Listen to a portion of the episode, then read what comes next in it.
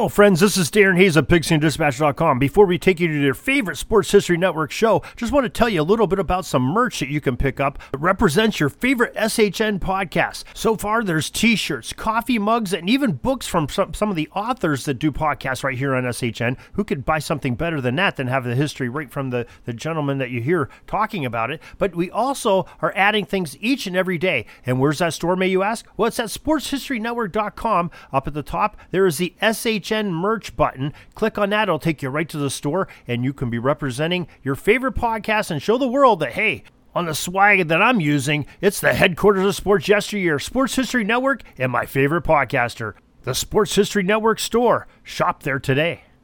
Now it's time to take a sports break, a look at sports history on a daily basis. Hello, my friends of sports history. This is Darren Hayes of Sports Jersey Dispatch Podcast. Welcome once again to the Pigpen, your place for all things great in sports history, and welcome to your sports break for December 1st. Yeah, we're into a new month, the last month of the year, and we have some great events coming up in sports history that we're going to talk about, as well as the athletes that performed them, uniform numbers that they wore. But before we do, we want to make sure that you know we are on other social media. Now, we talked about Twitter before, we've talked about Facebook, but we also are on LinkedIn.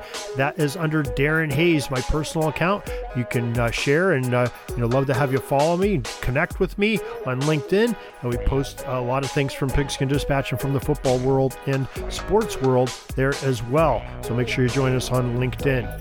Now, let's get to those uniform numbers. For December 1st, it is 19, 42, 6, 4, 25, 20, 13, 38, 33, 14, 22, 33, 99, 10, 9, and the number 23. Starting off in 1924 on December 1st, the Boston Bruins beat fellow expansion team, the Montreal Maroons, 2 to 1 at the Boston Arena. Well, the significance of this was not only a Boston win, but it was the first NHL game to be played in the United States. All the other ones were played in Canada. Very significant day. It's December 1st, 1928. The National League president, John Heydler, was the first to propose a baseball rule calling for a 10th man, or a quote, designated hitter, to bat in place of the pitcher. Now, what was so ironic about this was that the National League voted in favor of this proposal, but the American League, well, they turned it down. And what happened all these years later? The exact opposite. Oh, the irony. December 1st, 1936, the second Heisman Trophy Award went to Yale end number 19, Larry Kelly. 1940 on the 1st of December, four sets of brothers played in one National Hockey League game when the Chicago Blackhawks defeated the New York Rangers 4 to 1. While the Rangers players, they had Lynn Patrick and Muzz Patrick, Neil Colville and Mac Colville, as well as Blackhawk brothers Max Bentley and Doug Bentley, along with Bob and Bill Carse. December 1st, 1951, the 17th Heisman Trophy Award was given to Princeton halfback number 42, Dick Kazmaier. Now, Princeton University sometime later officially retired to number 42 in Kazmaier's and Bill Bradley's honor. December 1st, 1956, led by future Basketball Hall of Famers Bill Russell and K.C. Jones, the United States won its fourth consecutive Olympic gold medal in an 89 55 victory over the Soviet Union at the Melbourne Games. Now, Russell wore number six for the Stars and Stripes in the Olympics, the same number he wore as a Boston Celtic. Jones wore the number four as an Olympian in 1956, but wore 25 as a Celtic. The Boston NBA franchise retired both number 6 and 25 in honor of these two fantastic players that were also gold medal Olympians. December 1st, 1959, the 25th Heisman Trophy Award went to LSU halfback number 20, Billy Cannon. December 1st, 1964, just after three seasons in Major League Baseball, the Houston Colt 45s, they were up for a name change, and they, the owners changed it to the Astros. The move was said it sent signals and a step into the future for the franchise and the city of Houston. I think they were trying to catch some of that space age vibe that was going on, as Houston was a big part of that sending men to space. Now, December 1st, 1967, we had Philadelphia center number 13, Wilt Chamberlain, scored 52 points in the 76ers 133 109 victory over the Seattle Supersonics. Now, he set an NBA record for 22 free throw misses in that game. December 1st, 1980, the 46th Heisman Trophy Award was given to South Carolina running back number 38, George Rogers. As a matter of fact, Rogers had his number 38 jersey retired during halftime ceremonies at South Carolina's final 1980 home game. December 1st, 1981, Los Angeles Lakers center number 33 Kareem Abdul-Jabbar passed longtime number 14 Oscar Robertson, who had 26,710 points, to become the NBA's second all-time leading scorer behind the legendary number 13 Wilt Chamberlain.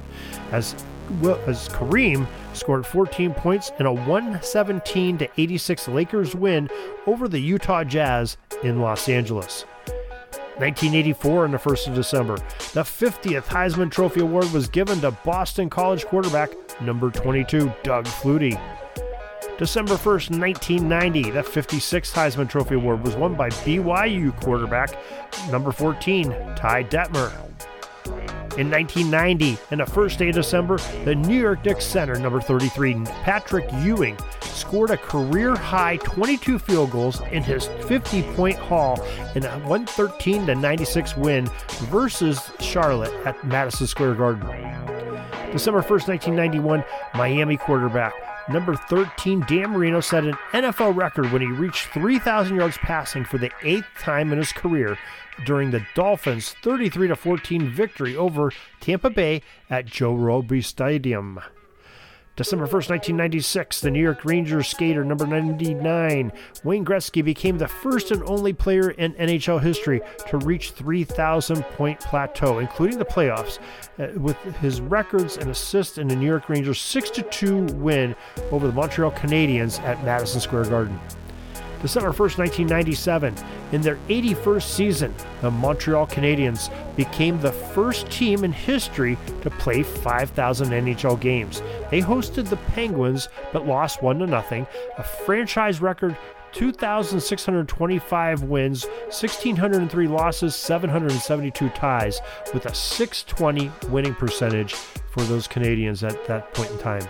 December 1st, 2009, Ballon d'Or.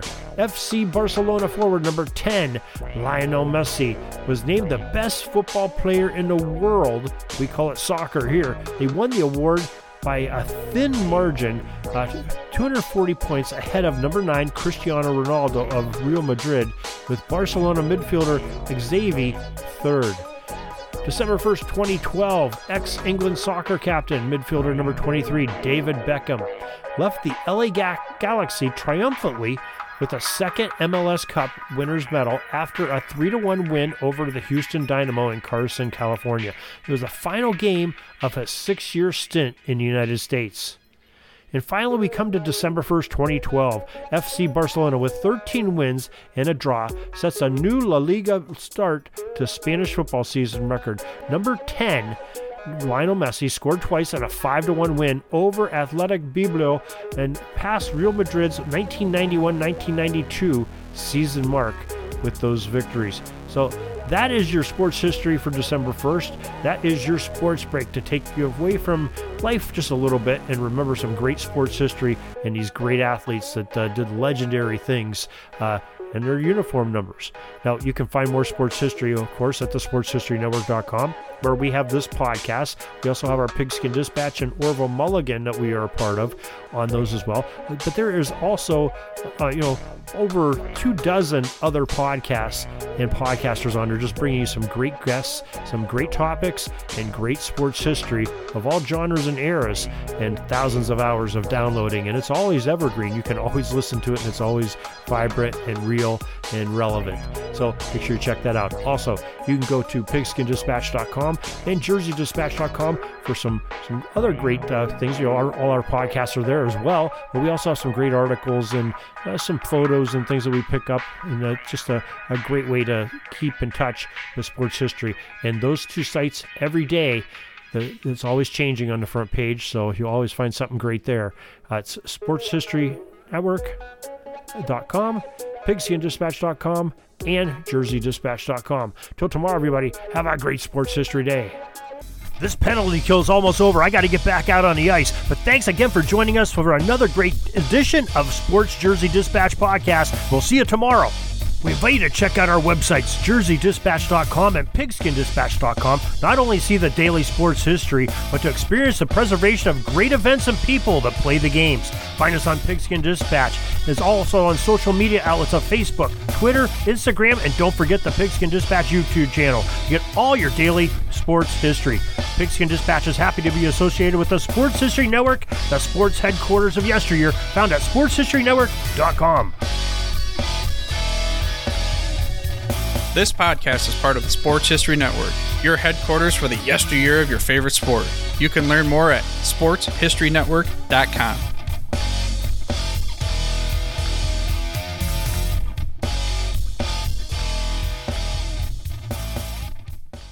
Hey there, sports history fan. This is Arnie Chapman, aka the Football History Dude, and I wanted to thank you for stopping by to listen to another episode here on the Sports History Network. Our podcasters are passionate about uncovering and sharing sports stories from yesteryear. And if you didn't know it already, we have over 30 shows across the network covering all sorts of sports history topics. In fact, here's a glimpse into one of our awesome podcasts here on the network. Each week, the official Football Learning Academy podcast will take you deep into the history of pro football through interviews with players, coaches, or administrators in the NFL, as well as interviews with Pro Football Hall of Fame selectors, authors, and historians. You'll learn how the game evolved and important moments that shaped the sport into what it is today. And don't miss the Pro Football History Nugget of the Week. Listen to the official Football Learning Academy podcast on the Sports History Network. How about that? I bet you're super hyped to go listen to that new podcast, right? Well, to learn about this show and all the other podcasts on the network, head over to sportshistorynetwork.com forward slash podcast. Again, that's sportshistorynetwork.com forward slash podcast. Head over there today to find your next favorite sports history podcast.